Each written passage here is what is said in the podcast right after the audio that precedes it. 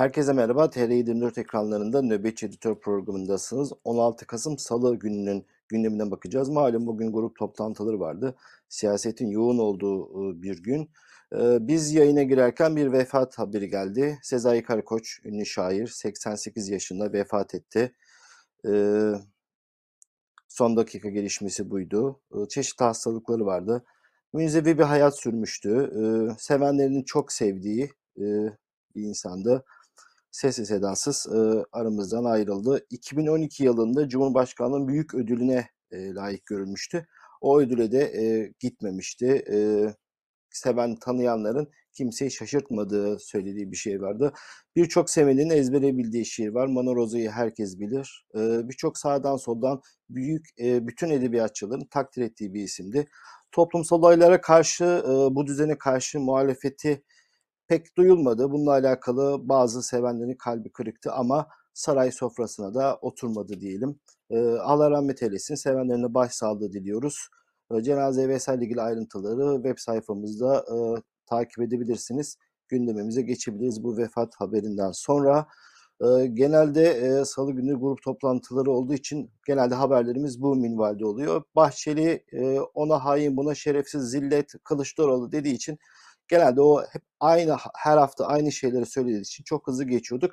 Ama bugünün e, grup toplantılarının yıldızı Devlet Bahçeli. E, Devlet Bahçeli açıkça tehdit etti.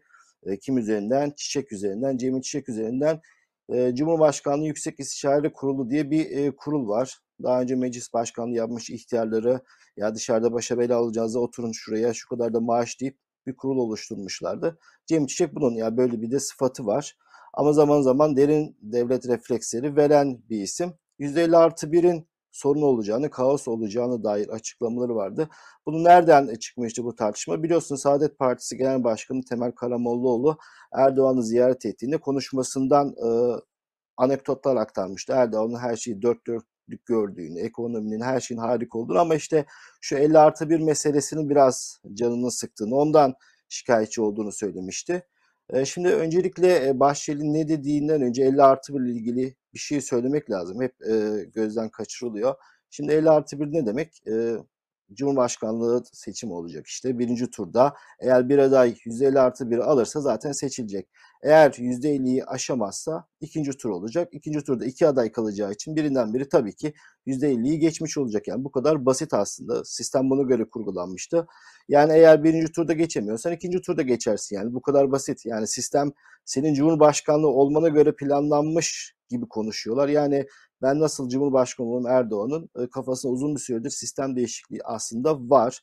Özellikle e, tekrar e, meclisin seçmesi dahil olmak üzere her ne kadar Erdoğan bunu reddetti ama seçim sistemini değiştirecekler işte %30-35 alarak mecliste %50'den fazla bir çoğunluğu elde edip tekrar e, Cumhurbaşkanı meclisin seçtiği sistem aslında e, masalarında var. Bunu biliyoruz.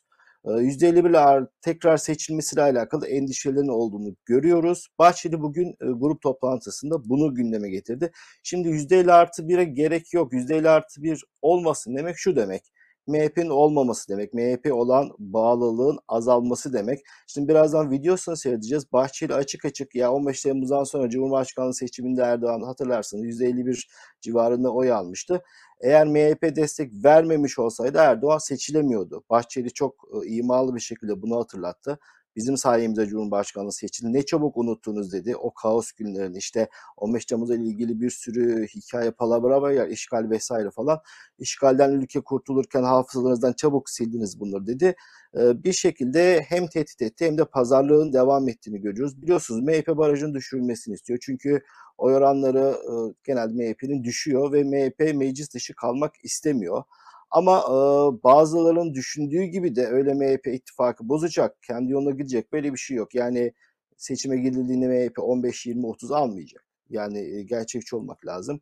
Şu an e, Cumhur İttifakı'nda gayet iyi konumdalar. Kadrolaşma olsun. Özellikle İçişleri Bakanlığı, diğer bakanlıklarda kadrolaşma adına, kendi yandaşlarının önemli yerlere gelme, devleti gücünü perçinleme adına MHP istediğini alıyor. O yüzden e, bu çok faydalandığı ittifakı bozup da maceralara girecek durum değil ki AKP'ye onu yönlendiren AKP ittifak yapan o işte derin devlet güçler vesaire demiyorum ama bir siyasi bir karar değildi, bir tercihti. Eğer O noktada bir geri adım atarlarsa o zaman ipini çeker. Ama herkes aşağı yukarı tahmin ettiği Bahçeli'nin bir dönemde artık seçim deyip o ittifakı bozacağı ve işte o çorap söküğü gibi geleceğine dair tahminler var. Bu gerçekleşmeyebilir. Dilerseniz Bahçeli tam olarak ne dedi onu dinleyelim üzerine konuşalım. Yüzde 50 artı bir oyla Cumhurbaşkanı seçilmesi çoğulcu demokrasinin dünyaya emsal teşkil edecek model olacak bir şeklidir. Belediye başkanı seçmiyoruz. Muhtar seçmiyoruz. Cumhurun bütününü temsil edecek Cumhurbaşkanını seçiyoruz. Yüzde 50 artı bir oy nisabını eleştirenleri anlayışla karşılamamız, bunu felaket olarak yorumlayan karamsarları makul bulmamız abesle iştigaldir. Cumhurbaşkanlığı Yüksek İstişare Kurulu üyesi Sayın Cemil Çiçek, yüzde 50 artı birin hem bugün hem de gelecekte önemli sıkıntılara sebebiyet vereceğini, Türkiye'yi bir kaosa sürükleyeceğini iddia ediyor. Bu tuhaf ve tahrip gücü, yüksek sözlerin benzerini Türkiye'nin istikrarsızlığa gömülmesini, siyasi anlaşmazlıkların içine düşmesini isteyen çevreler de ileri sürüyor. Sayın Çiçek, sizin kafanızda, dilinizin altında sakladığınız bir oran var mıdır? Varsa ne zaman açıklamayı düşünüyorsunuz? Açıkla da bilelim. Niyetini öğrenelim. Türkiye'nin kaostan, işgalden, imhadan kıl payı kurtulduğunu ne çabuk hafıza kayıtlarından çıkardınız. Devamında %50 artı bir sistemin mihveridir. Asla vazgeçilmezdir dedi Bahçeli. Evet %50 artı birden geri dönüş MHP'den de geri dönüş olduğu için beni satamazsın diyor. Beni satma diyor. Satarsan ben de seni satarım diyor.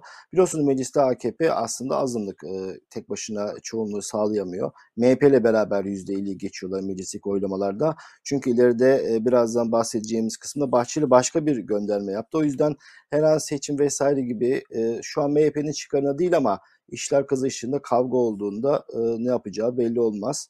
E, MHP'nin bazı yetkililerin biz aslında hükümetin ortağı değiliz. E, sadece ittifakın ortağıyız. Destek vermiyoruz. Yani her türlü nimetinden faydalanırken Cumhur İttifakı dolar 10.25 olunca biz ortak değiliz. Öyle bir şey yok. Halkın gözünde e, yok. O yüzden zaten MHP'nin oyları giderek düşmekte. MHP'den ayrılmış e, İyi Parti'nin oyları da artıyor. Neticede e, İyi Parti milliyetçi bir parti düne kadar beraberdiler. Zaten MHP'den ayrılanlar kurdu. MHP seçmenin İyi Parti'ye kaydığını zaten MHP'liler de görüyor. O yüzden e, barajın düşürmesi en büyük amaçlarından bir tanesi. Bakın Bahçeli çok önemli bir şey daha sürdü. Cumhur İttifakı'nın bir ortağı olsak da üstlendiğimiz demokratik sorumluluk. Yani demokratik sorumluluk ve MHP biraz komik kaçıyor ama Bahçeli aynen böyle söyledi. Üstlendiği demokratik sorumluluk muhalefettir dedi. Yani aslında biz bir muhalefet partisiyiz dedi. Türkiye Büyük Millet Meclisi'nde denge ve e, denetleme göreviyle mesulüz dedi. Meclis göndermesi yaptı. Mecliste çoğunluğun AKP'de olmadığını söyledi e, gelişmeler ısınacak. AKP cenahından nasıl cevaplar gelecek? Yarın Erdoğan, Erdoğan bugün başka bir program vardı. Grup toplantısını yarın yapacak. Çok büyük ihtimalle Cumhur İttifakı'nın devamıyla MHP'ye sıcak gelecek, Bahçeli'ye sıcak gelecek e, mesajlar verecek. E, ben bunu tahmin ediyorum. Ama seçim sistemi pazarlığının hala devam ettiği ve MHP'nin istediği konuda gelişmelerin olmadığını anlıyoruz. Ama e, Cumhur İttifakı'ndan vazgeçecekler. Bir anda gemileri yakacak. Bana şu an için çok gerçekçi gelmiyor. Ama gelişmeler bu yöne doğru ilerleyebilir. MHP'nin çok daha iyi bir alternatifi var da oraya gidecek. Şu an için öyle bir şey görünmüyor. Ben e, yandaşlarının, bürokratlarının bu sistemin devamından yana olduğunu düşünüyorum. O yüzden de öyle düşündüğü gibi hemen gemileri yakacağını zannetmiyorum. Ama gelişmeler bu yöne evrilebilir mi? Evrilebilir. E, bugün e, önemli sözler söyleyen bir diğer siyasi parti lideri de Kılıçdaroğlu'ydu. Hatırlarsınız Kılıçdaroğlu kısa bir süre önce bir video yayınladı ve helalleşeceğiz dedi. Toplumdaki yaraları halledeceğiz, e, halletmemiz lazım dedi. Toplumsal barışı tesis etmemiz lazım dedi. Kılıçdaroğlu bugün iktidara gelmekten ziyade çok daha önemli olan e, ülkenin birbiriyle barıştığı, bundan daha iyi bir e, siyasi miras olur mu dedi ve helalleşeceklerin listesini e, açıkladı. Bir nevi e, isimler saydı. Dinleyelim bakalım Kılıçdaroğlu kimleri söylemiş, kimleri söyleyememiş. Helalleşeceğiz dostlarım. Helalleşeceğiz. Açık yaralar var. Biliyorum zor olacak ama kesinlikle yapacağız ve başaracağız. 28 Şubatçıların açtığı yaraları kapatıp helalleşeceğiz. İkna odalarına sokulan başı kapalı kızlarımızla helalleşeceğiz. Robotki ile helalleşeceğiz. Bakın hukuk başka, helalleşme başka. İnsanlara devlet tazminat ödeyecek. Ama bir taraftan da helalleşeceğiz. Sivas, Kahramanmaraş mağdurlarıyla helalleşeceğiz. Diyarbakır hapishanesi mahkumları ile helalleşeceğiz. Mahalleleri gasp edip sürülen ve mahallelerine lüks siteler dikilen romanlarla helalleşeceğiz. Varlık vergileri altında inim inim inleyen azınlıklar 6-7 Eylül olaylarının mağdurlarıyla helalleşeceğiz. Mahkemelerde süründürülen askerlerimiz ve aileleriyle helalleşeceğiz. Bugün Londra'ya göç etmiş en parlak beyinlerimiz ile helalleşeceğiz. Ali İhsan Korkmaz'ın ailesiyle helalleşeceğiz. Soma ile Soma ile helalleşeceğiz. Darbeciler tarafından bir sağdan bir soldan gencecik çocuklarımız asıldı bu ülkede. Bir sağdan bir soldan o insanlarımızla helalleşeceğiz.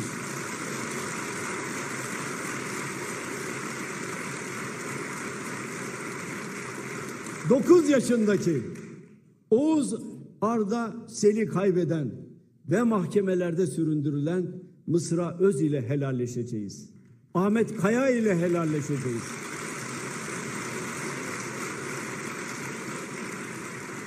Helalleşeceğiz dostlarım. Ve yakın bir gelecekte bir gün çocuklarımız geçmişe baktıklarında neler olmuş ama önümüze bakmayı bilmişiz. Helal olsun onlara diyecekler. Evet, e, Kılıçdaroğlu bunları söyledi. E, güzel bir konuşma. Yetmez ama evet diyebileceğimiz bir konuşma. Eksik bir konuşma ama neticede e, hiç düşünebilir miydiniz? 28 Şubat'ın yaşandığı günleri gözünüze getirin. ikna odalarını gözünüze getirin. Yıllar sonra o CHP'nin genel başkanı çıkacak ve diyecek ki 28 Şubatçıların açtığı yaraları kapatacağız. Gerçi o yaraları AKP kapattı. Orada birazcık gerçekçi olmak lazım. Ama bununla yüzleşeceğiz. İkna odalarına sokulan başı kapalı kızlarla helalleşeceğiz. Bence bunlar güzel sözler. Şimdi takiye kelimesi hep sağcıların üzerine yapışmış bir kavramdı. Bakalım Kılıçdaroğlu takiye mi yapıyor, samimi mi, gerçekçi mi? Onu zaman gösterecek. Ee, tabii e, geçmişin o herkesin üzerinde mutabık kaldığı haksızlıklar ve zulümler üzerine helalleşmeyi demek kolay. Ee, varlık vergisi 50-60 yıl geçmiş ama varlık vergisinde e, helalleşme o kadar kolay olmaz. Çünkü bugün bütün kalan torların o zengin iş adamlarının üzerine çöktüğü e, iş yerleri, arsalar vesaireler hepsinin bahsi açılır. O kadar kolay değildir. Hepsiyle helalleşebilirsin bu listende ama 6-7 Eylül olayların ben o kadar kolay olacağını zannetmiyorum. Neyse e, geçmişin o acı herkese mutabık kaldığı özellikle CHP seçmenin de zaten e, kabul ettiği mağduriyetlerle helalleşme kısmı anlatmak kolay. Ya bugüne gelirsek bugüne alakalı hiçbir söz söylemiyor. Yani, e, mesela KHK'lılar daha önce birçok kez dillerine dolanı KHK'lılarla helalleşeceğiz demiyor. Öyle değil mi? Neticede böyle bir liste hazırlıyorsunuz. KHK'lılar büyük bir zulüm var. Yüz binlerce insan işlerinden atıldı. İşe giremiyorlar. Yurt dışına gidemiyorlar. Ailece aç kaldılar. Pazarda esnaflık yapınca bile insanlar geliyor ispiyonluyor o Necip millet. Ama onlarla alakalı hiçbir söz yok. Güncel olaylarla alakalı, suya e, böyle cız konularla alakalı, söylediği zaman tepki çekici, hemen AKP'nin kullanacağı şeylerle alakalı bir cesareti yok. Ama e, iklimin değişmesi olumludur. E, ben iklimin değişmesine katkı sağlayacak her şeye e, destek vermeyi düşünüyorum açıkçası. Davutoğlu bir sürü defosu, yanlışı, o kibiri, e, o kendini beğenmişine rağmen e, muhalefet yapması önemlidir eski bir başbakan olarak. Aynı şekilde Babacı'nın bir sürü şeyin altında imza olması, 17-25 dahil birçoğu çok iyi bilmesine rağmen Babacan'ın muhalefette olması olumludur. Havanın değişmesi, iklimin değişmesi lazım. Çünkü despot bir rejim var, zulmeden bir rejim var. Öncelik bu rejimden kurtulmak olmalı. Neticede bunlar siyasetçi, e, siyasetçiyle alakalı çok acı tecrübeler yaşadı bu ülke. Bunların hiçbirisi öyle kutsal varlıklar değil. Oy peşindeler. E, Kemal Kılıçdaroğlu insan hakları savunucusu da değil. Böyle bir misyon da yok. E, Cumhurbaşkanı olmayı kafaya takmış. Herhalde gönlünde yatan bu. E, o iki belediye başkanı Ekrem İmamoğlu ve Mansur Yavaş'ı İstanbul ve Ankara'yı kaybedemeyiz diyerek ikisinin aday gösterilmeyeceğini söylemişti Kılıçdaroğlu. Çok büyük ihtimalle kendisi aday olacak. Zaten bütün konuşmaları işte bu helalleşme olsun herkesi kucaklama bu e, çerçevede TOB'a gitmişti. TOP ki o kadar ekonomi kötüyken hala iktidarı destekleyen bir kuruluş. Neyse TOB'a gitti. Cumhurbaşkanı e, adayı gibi açıklamalar yapıyor. Kazanmış gibi de e, konuşuyor. Şunu yapacağız bürokratlara sesleniyor, tehdit ediyor. Geldiğimizde hemen şunu yapacağız diyor. Böyle bir hava yakalamış ama e, söyledikleri yeni yutulur şeyler değil CHP'deki bazı insanlar için. E, 28 Şubat'ın yaralarından bahsetmesi, ikna adlarına gelen başörtülerden bahsetmesi o kadar bazılarının kolay kolay sinirci şeyler değil. E, videonun bizde yer almayan kısmında mahkemelerde süründürülen askerlerle de helalleşeceğiz diyerek aslında biraz daha tepki göstermesi mümkün insanlara da çiçek atıyor. Ama esas tabii ki çekilmesi gereken, büyütülmesi gereken yerler bunlar. İlk helalleşmeye başladığında listeyi anlatırken salonda sessizlik vardı. Daha sonra biraz daha e, tabana yakın şeyler geldiğinde alkış kıyamet koptu. E, CHP'yi zor günler bu açıdan bekliyor. Dileriz Kemal Kılıçdaroğlu bu söylediklerine samimidir. Türkiye'de iklimin değişmesi, herkesin bir kardeşlik, barışma vesaire ne kadar olabilir bilmiyoruz ama en azından bu söylediklerine samimidir. Bu yönde adımlar atmaya devam eder. Kendi parti içindeki muhaliflere çok fazla yüz vermez. Çok daha sert e, tepkiler alabilir. Çünkü CHP'nin ulusalcıları her ne kadar bazı partiden ayrılmış olsa da her an AKP ile tekrar zaten işbirliği halindeler. CHP'ye yönelik, Kılıçdaroğlu'na yönelik başka adımların atılmasında işbirliği yapmaya çok müsait kesimler var.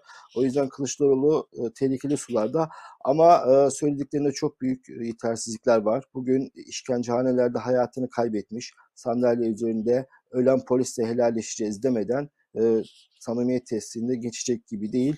Diğer bir e, parti lideri Pervin Buldan'da HDP'nin grup toplantısı vardı. Geçen hafta Mithat Baydur Mehmet Eymen'in sözleri niye e, ciddiye alınmıyor e, denmişti. Bugün e, konuşmasında Perve Bulma bunlara devam etti. Sedat Peker ve Mehmet Eymen'in yapmış olduğu ifşaatlarla alakalı neden e, bir açıklama yapılmıyor dedi. E, Pervin Buldan'ın görüntüleri şimdi ekrana gelecek. Onun da e, videosu var. Onu da dinleyeceğiz. Peker'le Eymür'ün sözleriyle alakalı niye kimse e, bir soruşturma açılmıyor diye. Tabii komik bir soru. Defalarca konuştuk bunu. Ülkenindeki mevcut durum bu. Pervin Buldan'dı biliyor musun? Tekrar gündeme getirmek için söylüyor. Soruşturmayı açacak savcılar, polisler e, malum cezaevlerinde ya da firarda çok arayacağınız e, bürokratlar onlar.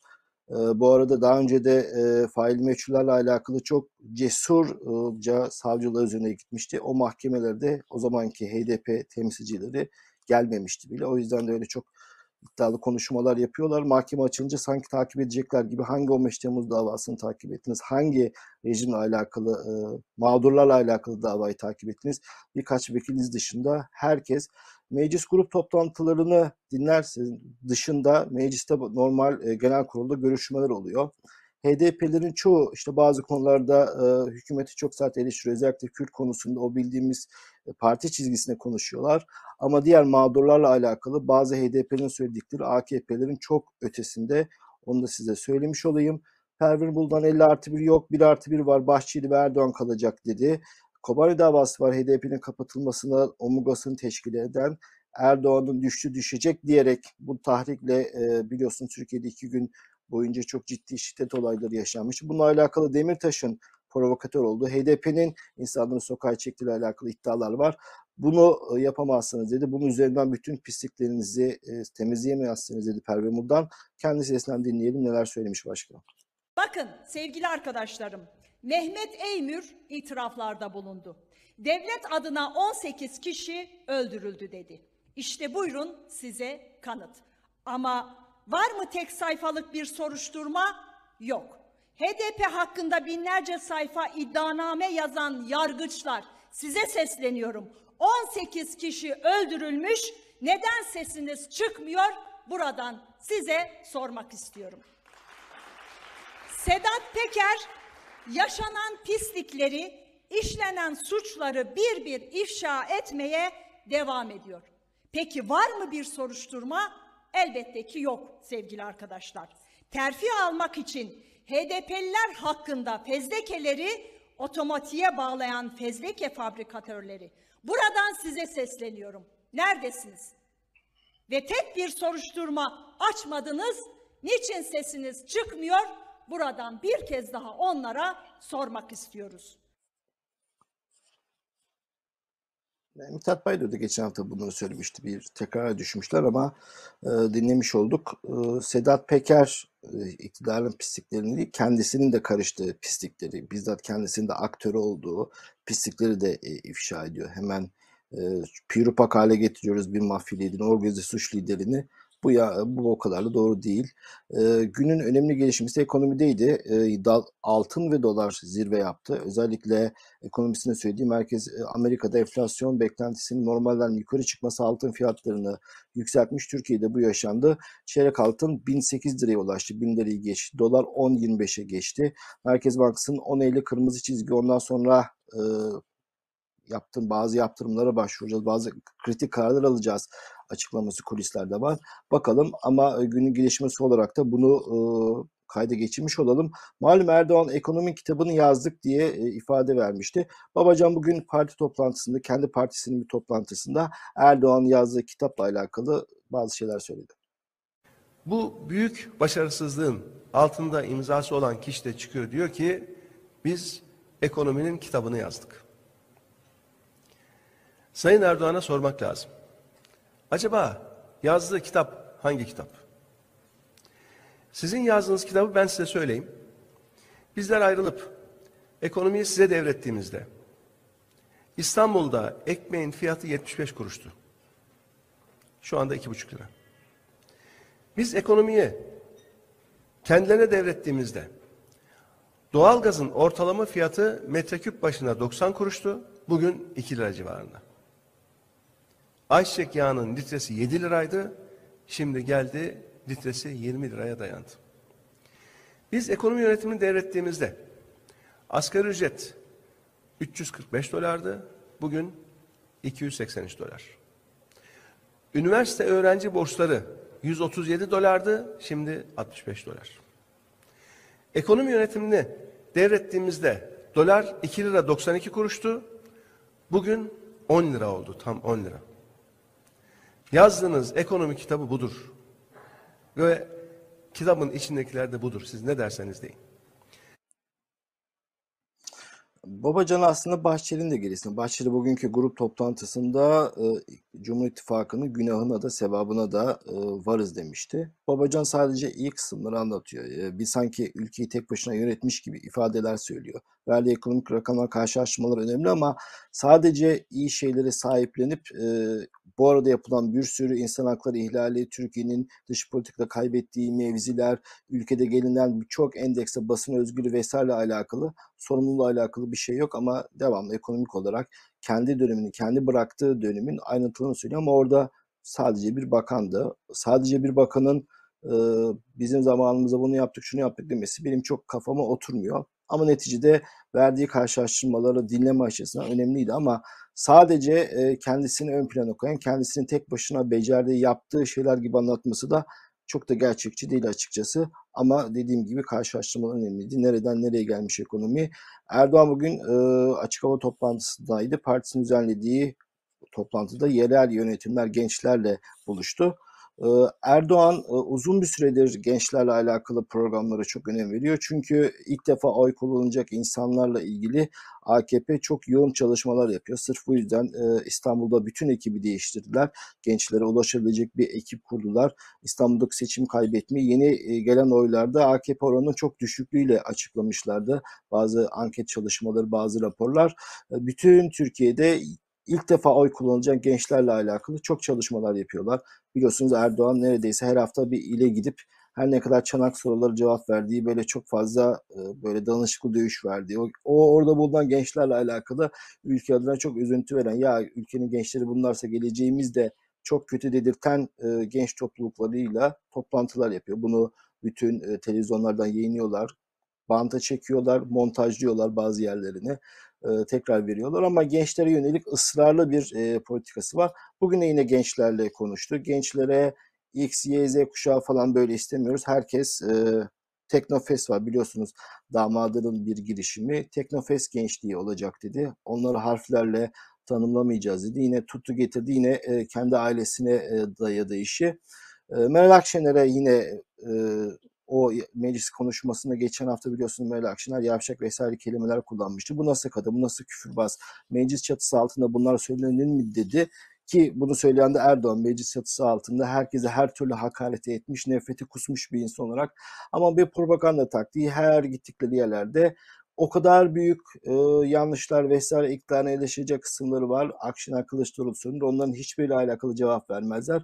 Ama kullanılabilecek bir materyal varsa işte şehit ailesini küffetti, mecliste küffetti her gittikleri yerde devamlı söyleme. E, bu bir propaganda taktiği çok iyi bilinen. Onu devam ettirdi Erdoğan. Büyük ihtimalle yarın grup toplantısında da söyleyecek. Akşener'in küfürbazlığıyla alakalı gençlere e, bunu anlattı. Dediğimiz gibi AKP gençlere yönelik çalışma devam ediyor. Ee, Seçimlerle alakalı çok kaygılılar. O yüzden ilk defa oy verecekleri yönelik e, birçok e, çalışmaları var. Birçok parti yönetimiyle ilgili bunu da değiştirdiler.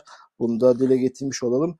Ee, yine rutin haberlerden bir tanesi maalesef askeri öğrencilere bugün de gözaltı vardı. 28 ilde 76 gözaltı kararı var askeri öğrencilerle alakalı. Ee, artık çok açık e, belli listeler var. Ülkede gündem ne olursa olsun ülke kıyamet de olsa, dolar da zıplasa, altın da zıplasa, Erdoğan hasta da olsa belli bir kesim ısrarla e, bu gelişmeleri takip ediyor. Gözaltı alınacak insanlarla alakalı çok disiplinli o komiteler çalışıyorlar. Bugün komite e, daha önce jandarma tanıtılmış 3 as subay ve askeri öğrenciler vardı. Biliyorsunuz e, askeri okuldayken 18 yaşın altında olan çocukların yıllarca büyümesini bekleyip 18 yaşına gelince gel bakalım buraya örgütle iltisak, sınav soruları vesaire gibi sızdırılan bugün bütün hükümete yakın e, hükümetin kanallarını hükümete yakın kanallar bununla alakalı hiçbir ispatlanmamış iddialarla alakalı suçlamalar vardı. Ama e, bunun devam ettiğini de kayda geçirmek lazım. Bakalım askeri öğrencilerle de helalleşeceğiz e, ne zaman dinleyecek ama maalesef yaşarken hiç kimse haksızlıklara ses çıkarmıyor. Bu çocukların yanında yer almıyor. Yıllar sonra biri çıkacak işte askeri öğrencilerde helalleşeceğiz. Hayatı e, mahvolduktan sonra mağdurlar 40-50-60 yaşına geldikten sonra helalleşme de çok bir işe yaramıyor. E, her ne kadar e, Türkiye'de çok çok büyük gündem olması da İsrail'in bir numaralı gündemi biliyorsunuz İsrail'de bir çift vardı. Türkiye'de tatil yaparken Çamlıca'daki o devasa televizyon radyo kulesinde Erdoğan'ın evinin fotoğraflarını çektikleri, bununla alakalı WhatsApp'ta yazışma yaptıklarıyla alakalı iddialar vardı. Askeri ve siyasi casuslukla tutuklanmışlardı. Ee, bugün dün avukatlarıyla görüştüler. Ee, duygusal bir konuşma olmuş İsrail basınına göre. Karşılıklı ağırlamışlar. Ee, günler sonra İbranice bilen birisiyle konuşmak duygulandırılmış. Süleyman Soylu da bugün konuştu. Kulede Erdoğan'ın evine yönelik yoğun bir şekilde e, fotoğraflama yaptıkları, kuledeki insanın görevlerin dikkatini çektiği üzerine alındığını mahkeme karar verecek dedi. Yani sanki Türkiye'de bir mahkeme varmış gibi mahkeme karar verecek dedi. Pazarlıkları attırabiliriz dedi. E, bu istihbarat dünyasında ne tür gelişmeler olduğunu açıkçası e, şu an bilmiyoruz. Çok daha fazla basına bilgi sızmadı. Daha önce MIT e, bir yine Mossad e, grubuna, Filistinler'de oluşan Mossad grubuna operasyon yapmıştı. Daha önce Mossad'ın yaptığı ya da Türkiye'de duyulmayan bazı operasyonların misillemesi mi? Bunlar pazarlıklar gösterecek. İsrail olayı çok tırmandırmama niyetinde çünkü tırmandığı kadar çiftin içeride kalacağı sürenin artacağını bildikleri için pazarlıkla bu işi halledecekler. E, çok büyük ihtimalle yine istihbaratçıların pazarlıklarıyla belki misillemelerle bu mesele hallolacak. Ben e, çok uzun süre kalacaklarını düşünmüyorum. Çünkü pazarlık aşaması olduğunu düşünüyorum. Ama gelişmeler ilginç. Şimdi bir de e, kulenin üzerinden Erdoğan'ın konutunun fotoğrafını çekilmesi yani bugünkü teknolojik imkanlarla uydu vesaire çok da açıkçası e, kafama oturmuyor ve bunun içinde İsrail'den bir çift getirip görüntüleme gerek yok. İstihbarat örgütlerinin birçok şeyleri var, elemanları var. Başka ülke vatandaşları tercih edebilir. Gözüne sokar gibi bir İsrail'i çiftin bu iş için tercih edileceğini zannetmiyorum. Dediğim gibi bugünkü teknolojik imkanlarda Erdoğan'ın konutunu gözlemlemesi için Çamlıca'daki kuleye çıkıp çok da fazla uğraşacaklarını zannetmiyorum ki Türkiye'de bir sürü operatif elemanları var. Bu kadar amatörce anlatıldı, bize anlatıldığını söylüyorum. WhatsApp'tan paylaşacak kadar amatörce bir iş olacağını da zannetmiyorum. Ama dediğim gibi bir şeyin misillemesi olabilir. Pazarlıkta bir pot olabilir. Bakalım gelişmeler gösterecek. Gelişmeleri takip edeceğiz. Diğer bir haberimiz malum Osman Öcalan vefat etti. Abdullah Öcalan'ın kardeşi. Öncelikle bir kez daha TRT'ye ve AKP camiasına başsağlığı dileyelim. E, tartışma şu Osman Öcalan nereye gömülecek? E, faşist e, Ümit Özdağ bir e, tweet attı. AKP milletvekili Hülya Nergis Kayseri'de bir yerel TV'ye bağlanmıştı. Kendisine bu noktada bir soru soruldu. O da e, Türkiye Cumhuriyeti vatandaşı değil mi? Devlet yetkilileri karar verecek gibi orta bir yol söyledi.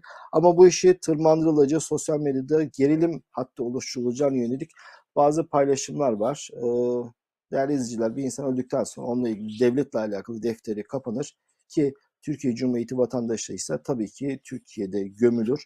Bu çok normal, insani bir olay.